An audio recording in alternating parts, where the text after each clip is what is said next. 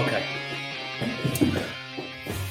Um, okay, welcome to episode three of the Aim High and Achieve podcast. I'm delighted to say I'm joined by Luke Cambridge today.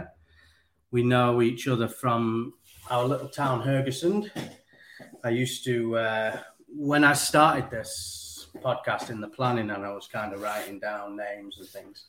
Your name was probably, I don't know, second name I put down. I thought, okay, yeah, this guy looks like he knows how to achieve things. I used to drive to work and see you running up one way, and then I would drive home from work, and you'd be running back the other way, and you have quite a dis- distinctive look. So I was like, okay, this guy seems to uh, seems to know how it's going. So um, thanks for joining me.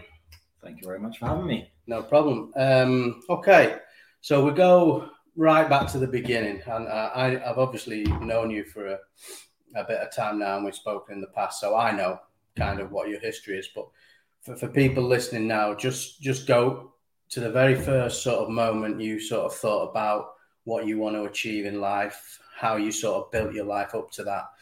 We'll, we'll get into it later, but you, you you're in the top five in Norway for OCR, so that's going to be what we're talking a lot about. So explain what OCR is, go into that, and then we'll go to the beginning. Yeah. Okay. All right. Uh, okay. OCR, obstacle course racing. So imagine like a your typical obstacle course as you like when you were a kid. Uh, everyone did it in gym, for example, PE. Yeah. And uh, just that idea of having to jump over stuff, swing, balance, crawl, and all this kind of stuff mixed in with running then. so it's not like a pure running sport. And that kind of dream to be a pure runner is like for very few people. So at OCR, I feel opens up a running possibility for many people. Mm. Lots of different walks And of life. you, you know, you know, going. I've started now thinking about as, as you sort of you get into your forties like me, and and uh, I'm running every day now, and I'm cycling couple of times a week, and I'm I'm I'm going back to the things that I did when I was a kid that I used to love doing, being outside in in the rain, in the sun, you know. And if you think back up, you think about mental health. You, when were you happiest? was when you were a kid, yeah. You know, when you were fishing or cycling or or running, out didn't a care in the world. I think we lose in the modern world. We lose a bit of our way with things like that, and I think it's a good thing. I mean, you, you've been doing what you love all your life. You've made almost, you know, a professional career from it. Um, so I think it's brilliant. But yeah, so we, we're talking about sort of monkey bars. Yeah, Yeah. We're talking about sandbag carries, crawling Okay. through the crawling through the mud, under nets, carrying tires, logs, uh, jerry cans full of water, Okay. ammunition boxes. Crikey. uh, All right. and, and now like the more modern kind of OCR is more like um, a bit more technical, especially in the European scene. Then it's like you got all these different kinds of ninja grips, like think Ninja Warrior I, TV. I looked through your Facebook and I saw um, a video with some uh, sort of grips in your hands that you had to place in Mm. to sort of monkey bars that you were swinging, which I thought, crikey. Because I'm kind of thinking running's hard enough without adding like a hundred obstacles over uh, the course of it. But Yeah, but I mean, for some people, like if we if we're thinking uh, level, then you, you think like um, top level runners.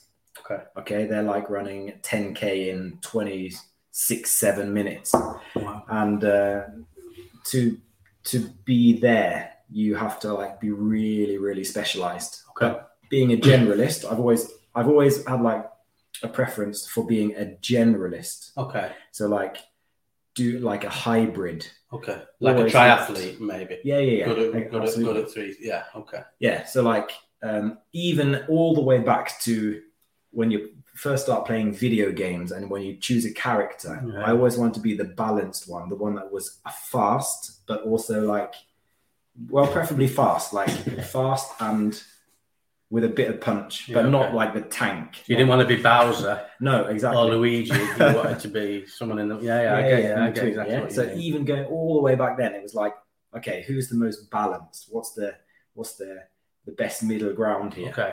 So that's what that's the kind of thing with with OCR, you'll see you'll see the the decent runners in Mm. an OCR, and you'll see the strength guys, Okay. and that's where like those two worlds meet. Mm. But of course, to be the best in OCR, you need to be the perfect hybrid. Okay. The best hybrid that you can be. So th- I'm thinking uh, a lot of people now are probably thinking tough mudder, Mhm. for example. that There's one sort of competition to do, and I know I've got a few friends who've done this, and they, they yeah, once a year they put it on Facebook for a bit of fun. Um, but but how did you get into that then? So from school, you've got you know you have your sports days. I, I used to yeah, I, I was probably a bit the same. I was okay at bit of middle distance running. I was not the fastest, not the slowest, you know, not the strongest. Not I was a bit in the middle. Um, so how did you get into OCR originally?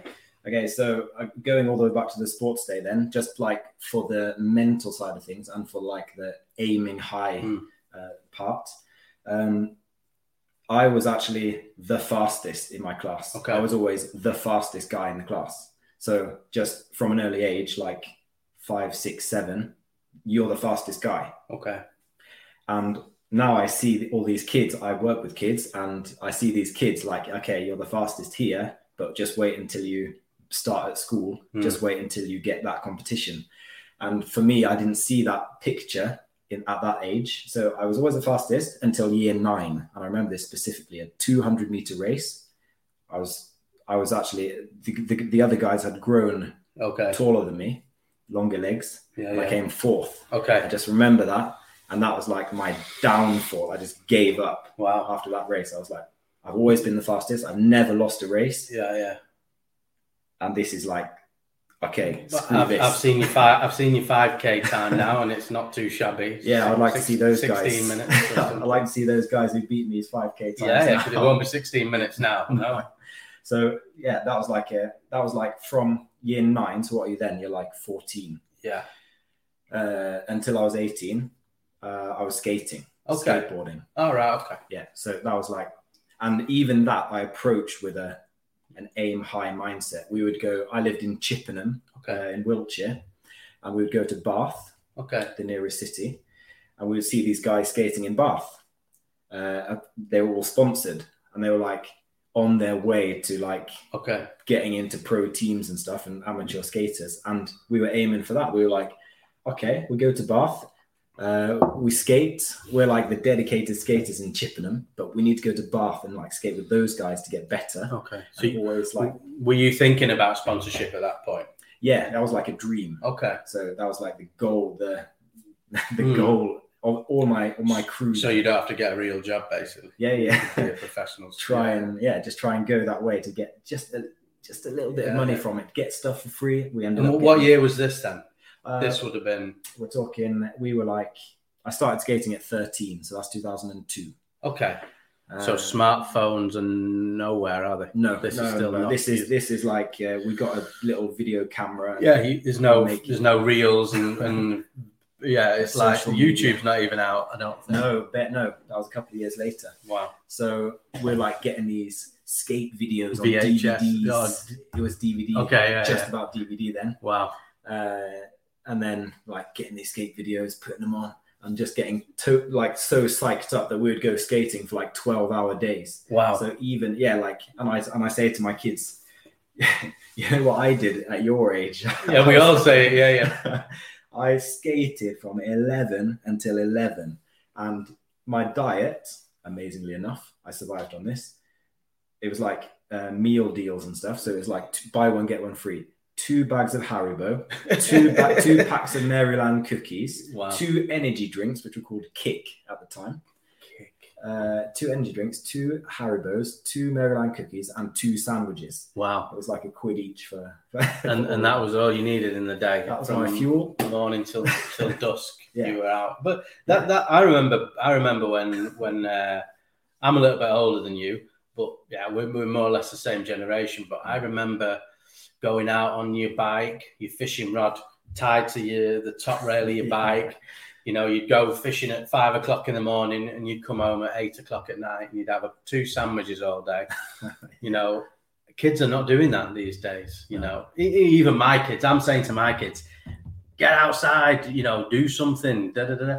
But you know, the, the way the world is now, is it so discouraged this what we did, and we're we're not talking. We're only talking one generation. Yeah. Th- This has gone from our generation. I mean, this is I'm maybe being a bit broad with what I'm saying because when I'm running about here, I'm seeing kids playing football and, and, and things like that. So Yeah. I'm I'm generally talking, but it is a it is a general problem now. I think when you look at screen times of iPads and iPhones, and I mean I, I'm terrible for it, and I, I you know you you look at a reel, and before you know it, five minutes, and you're like, no, put it down. you know, is the way the world's going now. But back back when you were skating for 12 hours a day, fit as a fiddle, not 0.1 percent body fat, probably, even though you're eating Haribo's and yeah.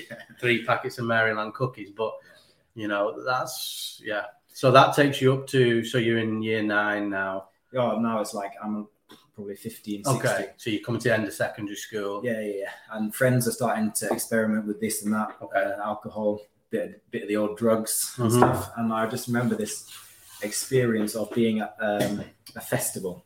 And like my skating, like I approach skating like training. So Okay. I'd be skating for those 12 hours and I wouldn't be taking many breaks at all. Okay. We'd be like moving from spot to spot and skating from spot to spot. Mm.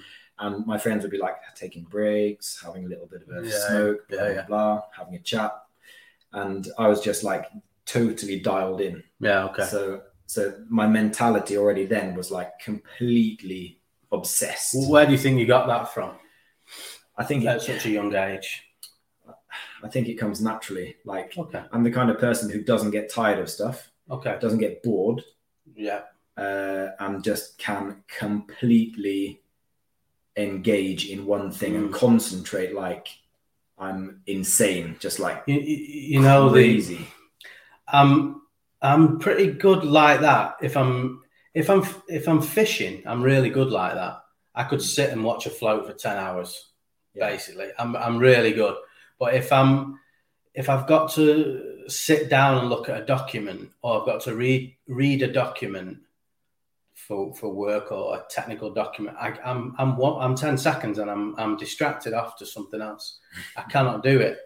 But if it's fishing, I could do it. If it's cycling, I love cycling. I could cycle if my legs didn't pack up after a few hours. I, I could cycle for, for 20 hours, Mhm. you know. So I, I, I totally get what you mean. And it's again going back to these things you did as kids, you know, Mhm. everything sort of with adulthood, you know. Imagine if you've got to read the terms and conditions from your bank. It's like, fuck that. There's no chance that I'm sitting down reading that. You know, after 10 seconds, you, you, finished. Yeah. But going back to the things we did as kids, it's like, yeah, you know, I can stare at a lake for, for 10 hours fishing because I love it. yeah, You yeah. know, and it's that's again, yeah, passionate. And again, it's with kind of kids nowadays, they've gone away from having that patience, probably because of technologies and things have made this instant like dopamine hit. Mm. Got to be have instant, you know, instant hit, instant hit. They they don't not built with this kind of mechanisms anymore. No. but it was, you know, it was different times. Yeah, and um, I just think that I I think a lot of it is is just the way you're wired, I Hmm. guess. Yeah, yeah. It's also like how close can you stay to your passion? Mm, How like what you, whatever you're doing right now, how close are you to your passion? yeah. So for me, like skating, yeah, that was my passion. So And that- just That's that a crucial age, like you talked about there, 16. I remember Mm. myself at 16. You you you went the right way mentally. I mean, I, I didn't have a catastrophe, but I like to beer and like to go out and uh, no drugs, but I like to have have a beer and a party. Mm. And uh, most of them, the group of lads that I used to hang about with, were all we were all the same. You know, there was nothing, you know, nothing terrible. We were just being kids and having having a having beer and whatever. And that, you know, as that sort of leads into sort of that's a crucial turning point. I think that age you go one way or you go the other. I probably stayed around the middle ground, you know, nothing too extreme either way. Um, but I know people at that age who have gone south big time, Oh yeah. and you you probably know the same, you know. definitely. And I skated with those guys. And Okay. like, it was like a real. It was really clear to me when I was 18 then. And by the way, when while we're talking about this period of life, it's Mhm. just you are creating your physique for the rest of your life. Hundred So- Yeah. and I tell this to the to teenagers these days, Mm. like just just be aware now that from when you're 13 ish until you're about 20, you are forming your body. Mm. So that's super important. What you do in those years, what you really focus on, is like it's not saying that you can't change it later, but Yeah. it's gonna be that much harder. And I, I'm guessing as you come out, of, uh, as kids come out of puberty, and and you start to lose your puppy fat, for example, because I think that's something. And you know, if you go one way or the other with this, then like you say, you you you have that for your life, and you get into bad habits as well there. Mm. You know, and if you, yeah, I, I totally agree with that, hundred percent. You, you, what you do at that age, uh, it really setting you up for life. You know, I mean, my oldest is a swimmer, and she is zero body fat now, uh, 14, 15. She stays swimming, stays active. Yeah, so like I'm saying with Olivia, you know, she she's gonna have that body for life, and uh, hopefully, you know, stays active and things. So yeah, it's it's a, it's a really important time of your life that to to really get a grip of things. Mm. So, mm, And then it became really clear to me, like uh, when I was 18, then skipping forward a couple of years now, um, my my friends at 15, 16, they had all gone off and taken that that path of okay, alcohol parties. Yeah, yeah. When I was like 14, 15, I joined them at the party. Then I'd leave to go and skate on my own okay, because I was like, "What are you guys doing?" yeah, yeah. They're not achieving anything. yeah, you know, you it's just a, it's just a social thing. Yeah, And I think you- some people, you know, and I actually can see now. I, I used to love the social thing when I was that age. So I was like, yes, party, uh, someone's house, we're having a gathering, and I was probably like that for twenty years. Yeah. Right. And it was only when I got in my late sort of mid thirties, I started to think, I don't want to go to fucking parties anymore. You know, I want to watch some YouTube documentaries and, and just have a cold beer at home. You know, and and it's kind of funny how you, Uh, you know, it might take you one party at eighteen to realize that. It might take you three hundred parties till you're thirty-five to realize. Yeah. You know, and nowadays I'm sort of like if I go, if I go to something, I mean, I still I, I still enjoy going out, you know, for a social, especially after a rugby game or something. But I can guarantee at ten when it's coming to ten thirty, my eyes on the watch and my eyes on the door, and I'm thinking, how can I get out of here without anybody noticing that I've gone? And basically, that's how it is now. But you know, yeah, that was that was me. you discovered that after one, Yeah, basically. yeah, yeah. yeah. At the age of 14, 15. Right, okay. like, Okay. Well, I'll just get on my own then. so, so I ended up doing that for a couple of years, and then the new generation of skaters came along, looking at me and being all like, "Whoa, you're What? so good!" Okay. I'm like making me into some kind of god. And Okay. then- And then, and then I just saw them. I, I told them what had happened with my friends, and I saw them, and they went exactly the same route, did exactly the same stuff. Yeah. I warned them about it. Nope. They were hiding it from me. And they just did the same thing. And I'm just like, okay, so this is like, this is the thing. that that that is kind of reminding me of watch. I've watched a few sort of rock climbing uh, documentaries and things, and and that strikes me as kind of like the same kind of culture with rock climbers. You know, like you know, in like you see in Yosemite, they're like partying, smoking a bit, and then they go and do a bit of climbing. yeah, yeah, You know, and then and then they kind of you know they kind of follow that route. But then you you look at someone like Alex Honnold out of that, who is you know laser focused doing a bloody hangboard after his freaking free solo El Capitan. Just bl- and watching that actually, it reminded me of you a little bit in terms of I was thinking that's probably the kind of thing you do. You probably do a 10k OCR, and then you probably come home and just cool down with a 5k or something. And that's that was one point that reminded me of you in that film. Um, but I'm guessing that the, the similarities of the sort of skating world, the, the sort of rock climbing world, you know, culture. maybe, you know, Yeah, absolutely. So I mean, that's that's like, and and throughout all that that whole process, I was like left to my own devices. I mean, from the age of like 16 to 18, sixth form yeah, in school, didn't really have any. Okay, I had I had like connection. I have well friends, and I met like some new guys who were skating, but they were also into. Yeah, so it was like it was all.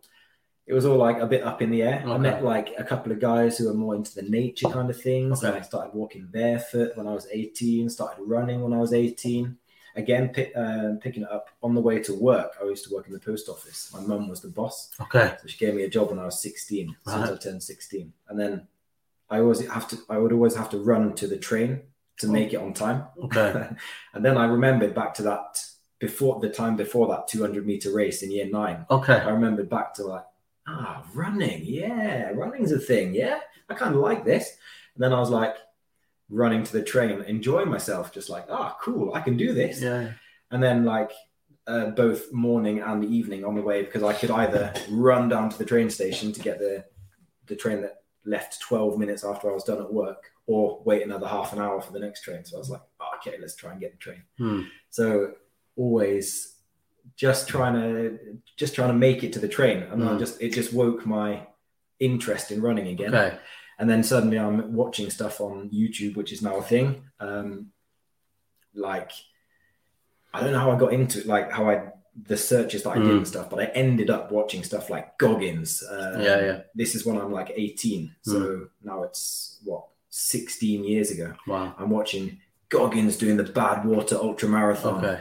uh, when he was actually doing it. Right. Uh, and like, and So this is when he's an athlete, and he's not kind of like a social media presence yet. no, no, So no. you you watch. Okay, that's interesting. So so you you kind of been on the journey with him uh, almost. Okay. Yeah. So I've sort of picked him up a bit through you know um, yeah podcast and Cameron Hanes and Rogan and you Mm. know you pick all this sort of group of people up, influencers and Yeah, things. yeah. So I've sort of picked it all backwards. Yeah. So I was like, okay, Goggins, la la. Mhm. Who's going to carry the boats and all that? And then I've gone backwards. Yeah. So I've kind of gone, okay, did that. And then I've, I've, I've probably watched these things, but in reverse. And you've kind of been on the journey with it, Yeah. Yeah. which is good. So all these people like uh, Goggins, Wim Hof, uh, all these like I guess I was looking for like mentors or Okay. idols and stuff. I, I, do like to idolize people Mm. Yeah, I'm, I'm the same. I'm, I'm the same like that. to have someone just Yeah, to like mm, as a model. Yeah. So those kind of people started coming into my my reality, and then I was just like, okay, yeah, maybe I can. And then parkour at the same time,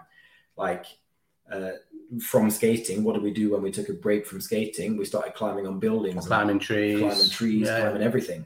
So parkour became a massive part of my life. Okay. And that all just feeds into what becomes OCR then, because it's obstacles, it's parkour, it's the culture of doing something for 12 hours, Okay. just like the whole I'm outside and I'm working hard. Okay. Parkour, running, started running, and like, oh, can I run to the next town?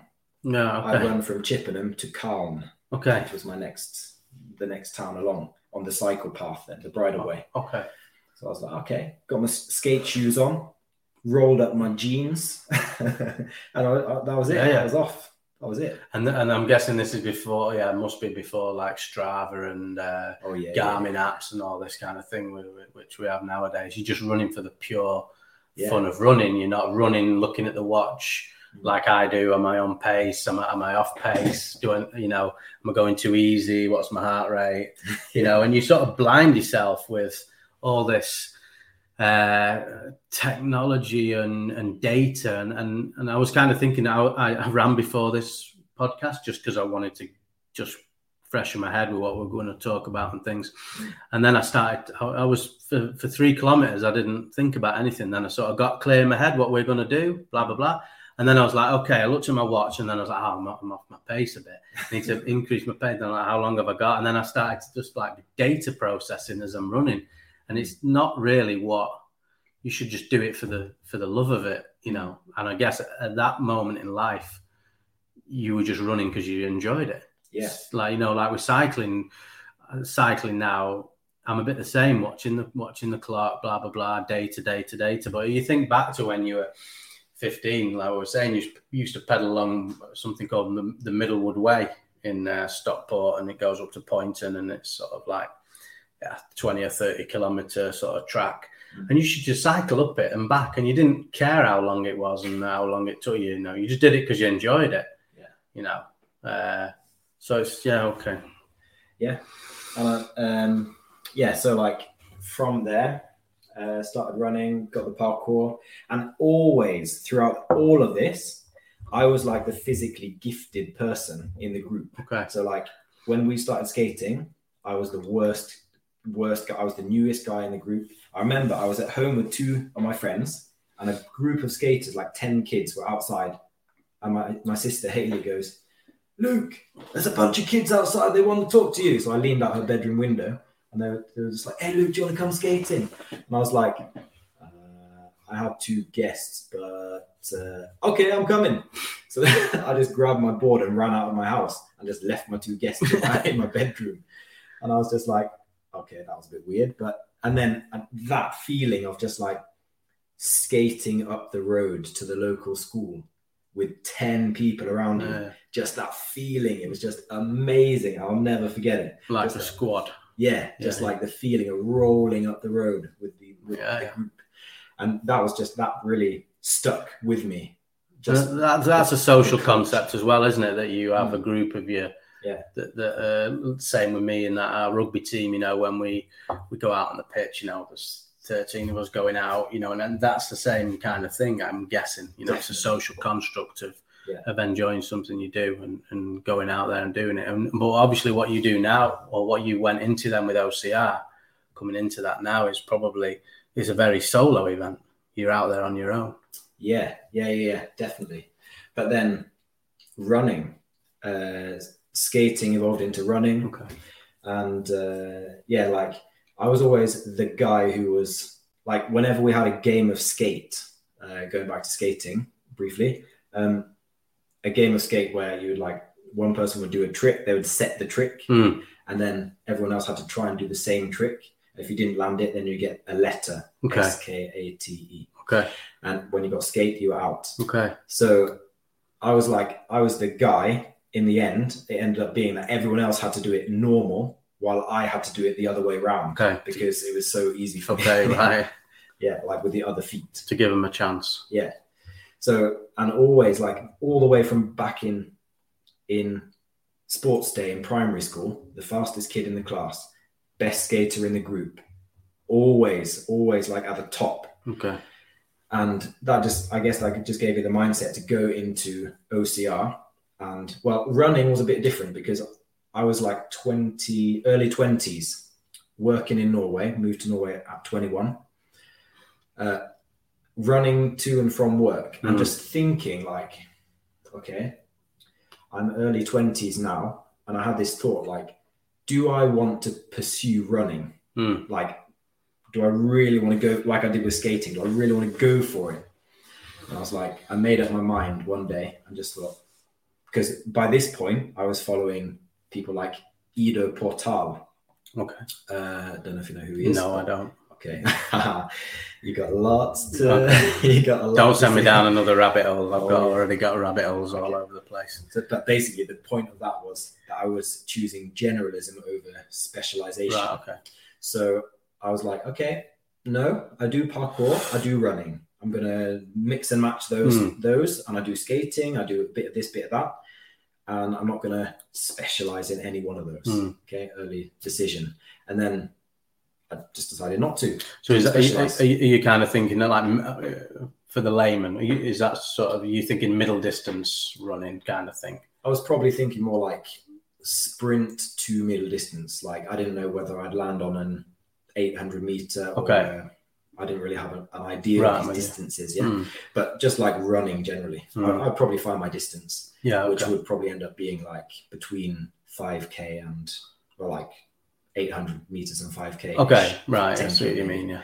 but uh, i decided not to i was like nope uh, and then i just kept it general and then suddenly now we're all the way up to 2016 where i did my first well actually 15 where i did my first uh, race first competition Okay.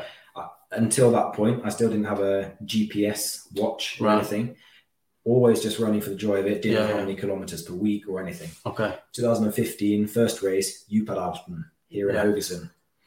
Uh, 38.16 was my time. I was like, hmm, that's not bad. And that's That's all right. over 10k. That's 9.3k. Okay. Nine. Not exactly flat. Yeah. No. No. You pedaling is not flat. No. So I was like, oh, okay, yeah, not bad. And then from there, it was just like, okay, doing a few small races, local races, and then suddenly the next year, actually 2015, that year was the year they did the Beast the first time in Skudeneshavn. Okay. Um, the Beast being an OCR, the only, the closest OCR to us. Uh, and I, I just remember seeing like bits and bobs. I just got Facebook that year, 2015, because I started Haugesund parkour. Uh, and, and are you start to get a bit of a name for yourself now? Because that's a pretty good time, 38 minutes in to do nine and a bit K. But you start, yeah. I mean, because I mean, I I moved here around then. I think around 2015, yeah. and uh, I'd probably seen you running.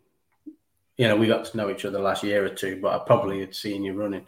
But I mean, that's a good time. People must have been sort of looking over the shoulder. Oh, who's this English guy? Come over here. He's sort of ripping it up a bit. Yeah, maybe. I, I was still kind of like middle of the. Okay. Was, there's a lot of people around that time, so okay. Like you're not really sticking All right, okay. out uh, you're not really like making a name for yourself by that point. Right, maybe.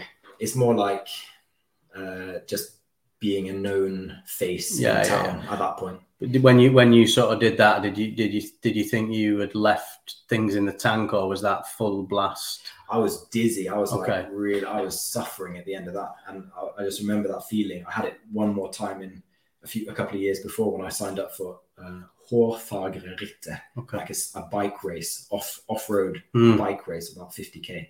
Okay. I just remember looking at Scott Jurek 50k t- ultra time running. Right. And it was three hours and like three hours and change. And I just remember 50k, in 50k in three hours. Okay. And I did that mm. r- roughly on my bike. Wow. I was like, okay, yeah. So some people are running this fast for this distance. Wow. Okay. But then I, just the same feeling at the end, like completely empty, had nothing left, and my legs were dead. Mm. Uh, completely didn't know what I was up to. Right. And the same with you, Djupedalten the first time. I was being passed by like overweight guys on the on the last uphills. Mm. I was just like, what is going on here? I'm supposed to be fit. And then and then and then it kind of leads you if you've got the kind of mindset I think you do, and and around that time as well. It's kind of leading into now you, you're able, and anyone can do this, can research on the internet, diets, health. You know, we live in an age probably from around then where every single piece of advice is available for nothing. Mm, yeah. And you, as long as you've got some common sense and you're not stupid, you can decipher where the good advice. I mean, you take something like uh, Andrew Huberman, yeah, giving podcasts every other week, every week for hours about brain neuroscience. Mm. You know how people complain about things now, but how can you complain about anything when you've got that kind of information for free? Yeah, yeah. You and know, I've been on that kind of stuff since mm. I was like 18. So yeah. all that kind of anything like TED talks in the early yeah, days. TED, yeah, talks, TED talks are brilliant. Like yeah, thing. yeah. There was a TED talk that changed my life by Mike Horn, South African explorer he did a you, you can go and listen to it about 30 minutes long he does a ted talk and i listened to that ted talk back around this maybe around 2016 17 something like that and he talks about uh, his expeditions to the north pole and uh, um, sailing down the amazon on a, on a boogie board and all these kind of things. And he and he it just shifted my mindset completely. Yeah. And i would recommend anybody to watch that Mike Horn TED talk because it is pretty life changing. And the one I'm going to butcher this quote completely, but he says a quote in it when he's he's, he's on his way to the North Pole in winter, and it's minus seventy, and the the his cornea and his eyes start to freeze, and he says, "When you when you I'm on my way to the North Pole." My eyes are starting to freeze. The cornea is freezing. You have to know why you're doing it yeah. he said maybe it's the same to the audience. Maybe it's the same when you're sat in your car going to work and you're in a traffic jam, going to a nine to five. Yeah. Why are you doing it? Yeah, you yeah. have to know why you're doing it. And that that TED talk literally changed my life. Yeah. You know.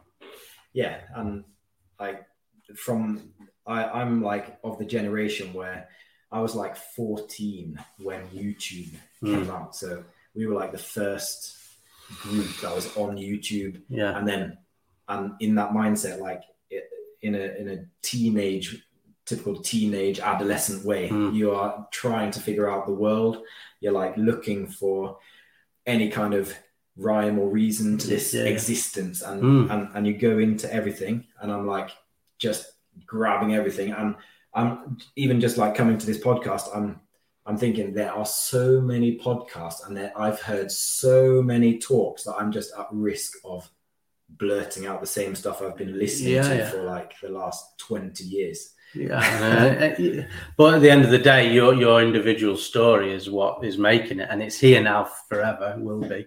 Anybody can listen, and but it, I, I understand what you mean. And podcasts nowadays, I, they've changed my life really. From listening to you, you learn more from Joe Rogan than you do from school. School. Yeah. Yeah, you know, it's crazy. Yeah. But but there's so much, like I'm saying about Huberman, for example, there, there's so much information out there.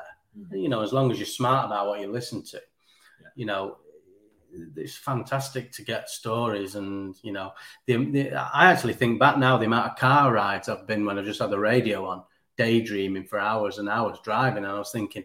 You know, you could have listened to a podcast and you could have been educating yourself for nothing all that all those years. yeah. You know, but yeah, you live and learn. Yeah. So I mean, like that was the era of just, and I went through a big period of life with like, just erasing like, do I need this? Do I need that? Do I really need this? Do I Hmm. need a bed?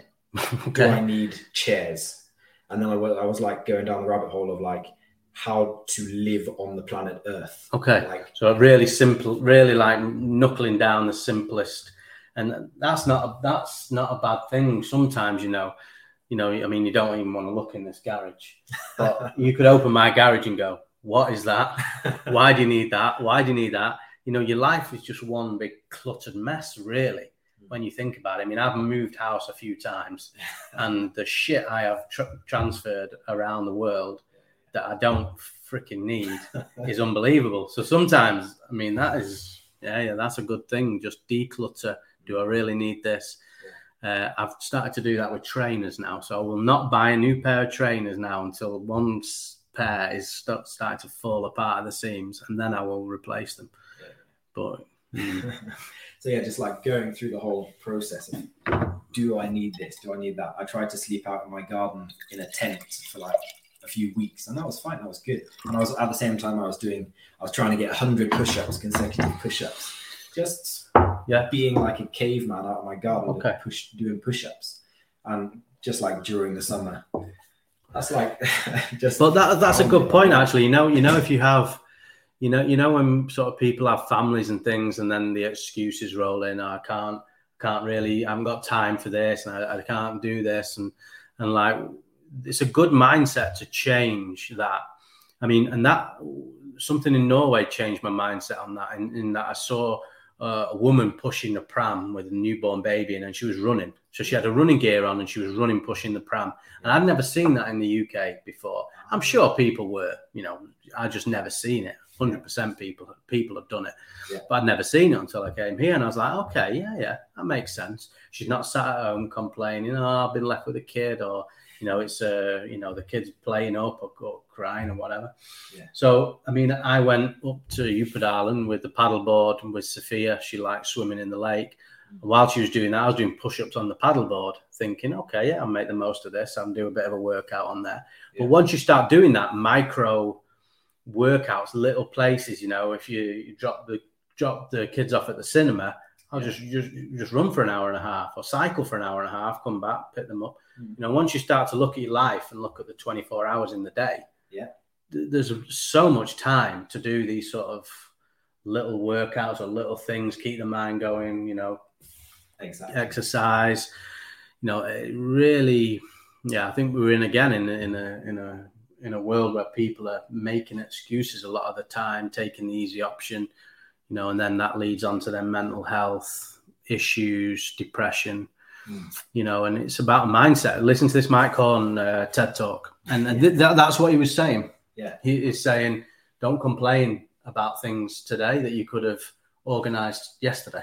Yeah. So if you got time yesterday to organize today, it's going to make your life way easier, you know.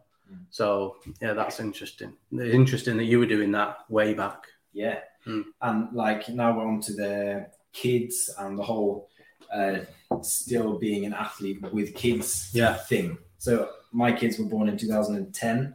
The uh, no, sorry, 2011 and 12. I moved to Norway in 2010. Hmm. So shortly after, around nine months later, Well, our, kids, our, our kids are the same age, more or less. yeah, Yeah. So, um, uh, and, and I'm actually known in Haugesund for this, for like doing just what you just mentioned Mm. the lady with the with the pram, and like it was, it's always me and the kids. Mm. Like my my girlfriend is working a lot. Yeah. she loves her job. Okay, fair enough. Mm. Um, and it's me and the kids a lot of the time. Yeah, I got two of my own biological kids, and I got two bonus kids. Okay. I got two, yeah, of hers, step kids. step kids. Yeah. Yeah. So, uh, well, I always treated them exactly the same. I we we've been together since I was eighteen. Hmm. She was twenty six then, so she already had two kids Okay. who were then like three and six or something like that. Right. Okay. So, uh, so yeah, they were that. So, um, from an early age, when I was 18, well, 19, I guess, when I actually met them, I've been like a father figure. I wasn't really ready for my own kids. Oh, you're quite young, really, for that. Yeah, yeah. yeah. yeah. So it's like I wasn't ready for my own kids, but it was a good, a, a good practice Hmm. kind of thing, a good arena to to try it out. Hmm. So when I did get my own kids a couple of years later, then Yeah, you've had the practice and you're ready to go. yeah, it was like nothing. Yeah. So, and and my my girls, they're known for being in that in Yeah, that- Stroller. that and- stroller, yeah. and just like being run around all over Haugesund, and eventually ridden around. I rode my bike with them behind, and yeah, just rain or shine, snow, wind, whatever. Mm, I was out with them. They were having a whale of a time. cool. So getting into into you specifically uh, OCR in Norway, then you you ranked in the top five. Yeah. You you've had some pretty amazing finishes. So how did you go from sort of middle of the road and you put out and 10k to sort of going then into to where you were how, how you sort of progressed into OCR? Yeah, so like the early races, Jupiteralten and the Beast, which was the first OCR, 2016. I didn't have the right shoes. I didn't even know about the right shoes, Mm. and I was just wearing my parkour shoes. Uh, luckily, the first year I, I was there, it was nice weather, uh, and I came 12th. Okay. So I was like, oh, okay, that wasn't too bad. Uh, 12th, I started in the fourth heat, and I'd sent a message to the to the organizers saying like, can I can I possibly start with the first heat? And the guy who organized it didn't see the mail Okay. until the like the day after the race. So Ah. and he replied to me like, "Oh, sorry, you could have just started in the first Yeah, one." yeah. So I was like, "Ah, okay then." But I just remember the the feeling of like standing around waiting to start in the fourth heat, and I was like, I probably should be in Hmm. an earlier heat, but people look so fit around here. Oh Yeah, yeah. God. And I still get that. I still see that now Yeah. at races, but it doesn't scare me anymore No. because then I was like really intimidated by the physique of so many people. Okay. So you see, like, oh wow, he looks really fit. But then I saw them like towards the end of the race, like completely dying, and I was like, uh, "Can you move out of the way, please? Yeah, yeah, to yeah. do this obstacle." and you know you can be really you, you know we, we you, I see it in rugby you you have people who look like animals yeah look like you think Jesus Christ I've got to go up against this guy but they don't have the mentality you Mm. see so you can have the physicality but if you don't have the mental side you know which is 80% Yeah. in my opinion from everything I've read 20% physical the rest is mental 100% mental Yeah. so it's like I'm guessing what you're doing there is a big mental focus, you know, being sharp, you know, focusing on each course, each uh, obstacle as it's coming. Mm, Yeah. So I mean, that was like my first experience coming twelfth. So of course, then you you think, ah, top ten, you know, Yeah. could be getting there. The next year, I came back and came fourth Wow. with the same shoes, and that time it was really raining. Right. and I, I found out afterwards that I lost my podium spot. Uh, no, I didn't find out afterwards. Sorry, I I found out that uh, on the way up the last climb, I Hmm. lost my podium spot. Uh, Ah, on the hill. to, to a CrossFit guy. Okay. So it was the hill that did you. Yeah, Oh, okay. I was just knackered. So Yeah. uh, and I was just, ah. and then on the way down from that hill, it was really slippery. And Mm. so these other guys, I saw they had these weird, like shoes with lugs on the bottom. Okay. like, "Hmm, okay. And that was the race that really like turned everything around and made made me really want to go for it because I thought if I can get fourth place with the wrong shoes Hmm. in rainy, wet, uncomfortable What weather, what sort of distance is this over? Okay, yeah, yeah. This the beast was a seven k, seven eight k with about forty obstacles. Okay. And I'm I'm guessing okay, you've done pretty well in that now, but then then you're going into like, okay, now I need technical I need to sharpen the technical side of this up. I need to think about the shoes. I need to think about maybe uh, uh, honing the training a bit better and starting to think about okay, you know, where am I focused on mainly, or you know, that kind of thing. Yeah, exactly. So so uh, from there it was like, yeah, uh, 2017, fourth place, doing good. I really want a podium. I bought myself some uh, some shoes, some uh, orienteering shoes. Okay. which were clearly the best, Hmm. which the world champion at the time, John Albon, was wearing and endorsed. Okay. So I was like, okay, get some of those. They were only made in Finland at the time. Wow.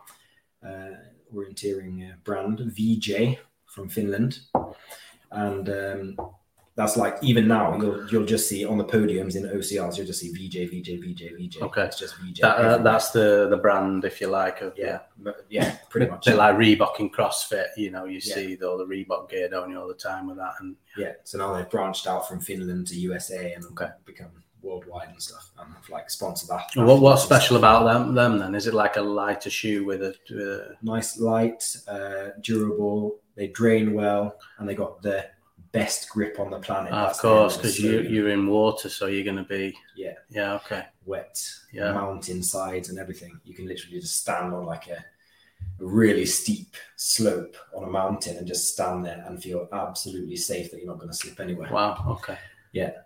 So uh, yeah, got myself some VJs, and I've only run in those since. Um, uh, obstacle course, Hmm. obstacle courses, of course. Uh, and then the the year after, um, I had a bit of a disaster at the Beast. Actually, didn't eat breakfast. So, and that was the first year that the Beast was a European Championship qualifier. Okay. So I was really disappointed to come 15th. And like I was aiming for the podium, Okay. I was putting myself in position, and then suddenly it just crashed. What do you think that was? A bit of nerves, or was it something physical? You. It's just lack of lack of energy. Like I didn't have breakfast, so Yeah. For the reason for not having breakfast was it a bit of oh, the- nerves, the- or yeah, um, yeah, nerves, excitement. Because I'm exactly the same before a rugby game. I find it really hard to eat. So I'm kind of like two poached eggs and two pieces of toast, and that's me for the day. Like, but I can't face it to eat. I don't know if it's the adrenaline, Mm, you kind of going into war Yeah. kind of thing. Mhm. So uh, I, I I know full well that that's going to come on a game day. So the night before, I'm just carving up. Mhm. So I'm I'm thinking, in, mentally, I'm thinking, yeah, but I probably ate way too much yesterday anyway. So I just make sure I drink two or three liters of water before. And usually after 10 minutes of the game, my adrenaline settled down. Yeah. And now I'm into focus mode, you know. So, but yeah, if you're not prepared for that, you, Mm. you know, if you've not eaten and it's not something you, you knew you weren't going to do, I Mm. guess then your body's probably going to run out of fuel. And yeah, like, like you say. and it's and these efforts are like it's like an hour of red line It's- Right. you are just purely you're you're you're anaerobic Okay. all the time meaning that you're only burning from your glycogen stores you're only in the red zone like completely way over your Okay. So threshold kind of. Yeah, because everything I do mainly is aerobic, so Mm. sort of slow running. Yeah. So anaerobic is if I was to just sort of interval train sprints, I'd be would I'd be anaerobic at the, the, when I was sprinting at full blast. Right? yeah, okay. yeah, yeah. So, so an OCR is like you are basically pretty much red line the whole time. Because you have no time to rest, I guess. No. You- yeah. So uh, yeah, it's it's intense. It's an intense experience. Like even just like a 10k OCR, eight even 8k Okay. can be like the, the effort of a half marathon. Wow. And what, what sort of times does that take on it? Say, for example, a 10K. A 10k would probably take you, you're a bit over an hour. Okay. Yeah. So a 10K, yeah, for me to run is about an hour, a bit less, 55, maybe 105 Mm. if it's after a night out. And then, but, and you're doing 80 obstacles within that at the same, at the same time. Yeah. Okay. That's crazy. So our 10k times, the, the the better guys in in for example Norway are running low 30s for the 10k. Wow. We're like under 35, between 30 and 35. Okay. So you got to be there in the running, and you have to now, especially now, you got to be on the obstacles. You got to be like practicing these Yeah, yeah. types of obstacles. You can't necessarily get everything specifically, but you got to be you got to have the type of grip strength that you need. Yeah, yeah, and that's yeah. You you said earlier you've just come from the climbing gym, so Mm. that's I'm guessing one environment that's perfect for. And I've been in the climbing wall a bit. I took my friend there. He came to visit me a few weeks ago, and you know when you've never been to a climbing wall before, the day after you're aching in places you never knew existed. Yeah. So I'm guessing you you you do these OCR. You need to be finding those places that you didn't know exist. Yeah, exactly. So just building a robust body, but um, yeah. So I was really disappointed here uh, in 2018. Hmm. Um, but that year, I got told uh, at a race. I came second in uh, Northman OCR in Sandnes. Okay. Uh, I was one second behind the winner. Literally, I could have Wow. jumped over his head from the last obstacle over the finish line, but I was scared to land on him because he. I sat in his car on the way down there. so- Okay. You didn't want to jump on him, yeah? piss him off. Yeah, yeah. Maybe you would have been running home from Sandnes. yeah. I was like, ah, I could have done it, but nah. Hmm. And then, Oh, that's a shame. but then uh, that was a learning experience for me and really motivated me. And that year, I think it was because of that race. Yeah, it was literally because of that race actually, because that race was a world championship qualifier. Hmm. So the top whatever five or ten got through, or three, I think it might have been at that point. Okay.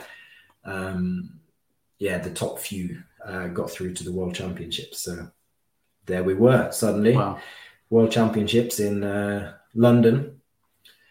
Uh, then that's when I really stepped it up a notch because Yeah. then I saw the world's best live. Okay. And I And saw you- them. And you're learning from these people. I'm guessing, you know, you're looking at them. What are they wearing? What are they doing? What are they drinking? What are they eating? You know, Yeah. where are they staying? Yeah. What? How are they warming up? You know, you're just absorbing all this information. Yeah. Yeah, absolutely. So then uh, that year, I just took it as like a, a nice experience. I was just there for the experience. I came like 69th in my age group and I was just like having a good time. Ran it all controlled. Yeah. yeah. I think I only did the, no, I did, I, I think I only did the standard course, which was the 15K Okay. uh, that time. And the next year I came back, 2019, after winning everything locally, Hmm. the Beast, Northman, Okay. uh, like that was really my year. Wow. That's when I was like really on top of the world. Yeah. Yeah. And then, uh, like after that winter of 2018, after seeing those best guys in the world, my training changed. Then I was like, okay, so intervals, how do they train? Da da da da da. Really going into it, and then had a really good winter of training. Got in all my hills. And do you know the course before you do it? Do you, in the World Championships, for example, do you know the say there's 80, 80 obstacles? Do you know those 80 obstacles before, or is it? You you know what kind of obstacles you're meeting. Okay. You have the rule book which details every obstacle, Hmm. but they don't always have a, like a specific picture of that exact setup of the obstacle. Like if they say multi rig, then you're going to have you know that you're going to have a rig which could be 10 meters long, could be 30 meters long, Right, uh, with different kinds of grips, right. wheels, bars, grips. So do you, do you get a do you get a dummy run on this course to see everything? So Not allowed to touch anything. so a lot of this is actually mental mental overload when you get to that obstacle. Not only are you pretty fucked, but you've now got to Yeah. work out the freaking obstacle itself to do it. Yeah, yeah, yeah. So now at the moment, uh, at the moment, okay, well, let's just stick to 2019. Uh, yeah, uh, went in to actually compete in the short course, 3K, and the standard course, 15K. Uh, came fourth in my in the in the 3K in my age group, on ninth uh, in the standard course. I was cramping up at the end. Mhm. Uh, where I was doing an obstacle and I was just literally laying on the obstacle, sh- shouting because my legs were Okay. like just cramping up. And then three guys came past me, so that was would have been a sixth place, Right. fourth and sixth, pretty good. Yeah. Um, and uh, yeah, just like got that experience and was like, okay, fourth again. Mm. I, I've been here. Yeah, yeah, yeah. I won that podium. Yeah. So I, and I'd already gone from the beast, fourth place, fifteenth with that crash year in Yeah. 2018, to winning it the next year in 2019. So I'd, I'd been there. Yeah, yeah. So I wanted now I wanted the podium. Yeah. But then, of course, COVID came, COVID, yeah. messed up The, everything. the less we say about that, the better. Yeah, and I was actually selected for Team Great Britain, actually based on my performance in London. Okay. got this guy who now sits in the World OCR board, James Burton. Invite met him in Poland in the European Championships. Okay. Actually had a go at him. That's how I that's how I met him because he was coming up in the age group behind me towards these obstacles, and he was like, "35 to 39, coming through, coming through, coming through. Let us pass, let us pass." And I and then I was like, "Who is this guy? Who does he think he is?" And I was looking around, and everyone was like, "Huh? What? What's going on? Why are these guys allowed to come past?" I was like, "Oi, James, you better run your ass off because I'm coming to hunt you down." Yeah, yeah. Nice. And then uh, I actually did catch him before the end of that race, but he hid. Okay. uh, yeah. So and I, he admitted this afterwards when we shook hands and like introduced ourselves. Yeah, yeah. Blah blah blah. Just friendly banter. And uh, yeah, it ends up that he sits in the board for the World OCR Wow. and uh, yeah, he selected me for Team Great Britain because I came fourth. I was the best English man All right. Okay. in yeah in the In age the- group competition. In the world, yeah. well, not in the world, but in the age group Okay. competition. Yeah. You. Uh, almost in the world actually, Mm. because it was basically just the world champion and myself who were like up there. I think I was like thirtieth or something Wow. of everyone, including the elites. Mm. So that was a really good day. Um, but yeah, then I was selected for Team GB, which was going to be in uh, Sochi, the World Championships. Russia. yeah. So uh, nope, that didn't happen. 2021, no races. No. I, think I did like two races, just about kind Hmm. of not really, not really any anything to mention. Yeah, everything just kind of went on standby, didn't it? Yeah, and yeah. everything. Yeah. I think the the, the less said about that time in uh, mankind, the better. To be honest. Yeah, But yeah. So just like I, th- I think I got injured that year as well. Um, yeah, somehow I, I managed to injure my my knee. Hmm. Something like we were expecting. You're getting old, mate. That's what happens. Turned 32 and that was it. yeah. So uh, yeah, and then like fast forward to now. Now it's like now we've been to we just been to Hungary, uh, competed in the European Championships. The whole sport has changed now Hmm. because it's like we went from uh, the rules were like you have to complete all the obstacles. You you can retry as much as you want, Okay.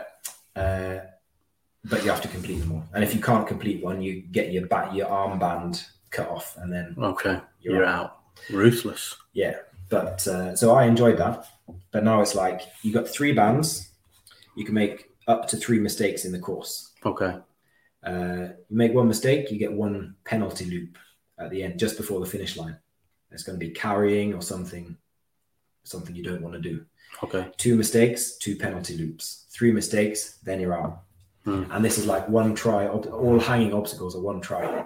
Right. So if you like in European Championships, I didn't hit the bell at the end of an obstacle because I didn't see it. Ah. Didn't know it was there. Didn't study the obstacle well enough beforehand. And then they were like shouting at me, "Oh no, no, no, you!" And I was like, "Oh, the bell." So it's ruthless. Yeah. And then um, another one the next day, I just like slipped off one of the ninja grips. It was like sweaty hands. Oh, And I didn't like the difference between me and the real elites in this sport is like that I take 10, 20 meters before an obstacle, like you say, just approaching it, Okay. I calm down. I you I walk for like 10 meters. I'm just like, okay, how do I do this? What is this obstacle? And how are people doing it in Mm. front of me? Okay. And watching maybe someone do an attempt and then like, okay, I'm ready. Yeah, yeah, yeah. So I use a bit of time just to make sure I'm not going to make that mistake and get that penalty loop. Okay. And and again, it's like everybody, I'm guessing, will have, and it probably goes into your personality. If you if you just crash into things head on, Mm. you're probably going to make a mistake. Whereas if you calm yourself, breathing a little bit, like you mentioned, Wim Hof, go go full Wim Hof before you get into one. Yeah. You know, you, you're probably going to come out of it a lot calmer, and uh, that's the same to take into most things, isn't it? You know. exactly. So um, yeah, And um, so, like, you see world champions, national champions, they were all there, but not all of them came through with all their bands because they're just gunning, they're just going for it. right, So, best guy in Norway, number one in Norway, out of it. right. All bands lost. Crikey. Yeah. But I mean, yeah, I mean, you, you sound like you've got a pretty pretty good mentality that even though that's happened, that you can take positives out of it and and learn things from it. And you, you write some good sort of Facebook reviews about your experience, and it's good to sort of review it, let, sort of let everybody know and uh, and what you learned from it going into the next one. So, what have you got planned coming up? What's in the pipeline next? Now it's um, the Norwegian Championships Okay. Uh, and the World Championships in Belgium. Wow. So yeah, that's going to be that's all booked up and going to be a nice trip. We Yeah. take our, our a week of holiday with the family. Yeah. Going to get there on Tuesday. Races start on Friday, so Mm. got a few days to study, study the course. Feel well prepared? Yeah. Uh, well, I'm, I've been struggling with knee and shoulder injuries. Um, just a little bit of like messing around with the periodization of my training. Like Mm. when you go into the obstacle season, you're supposed to reduce your running Okay. uh, volume.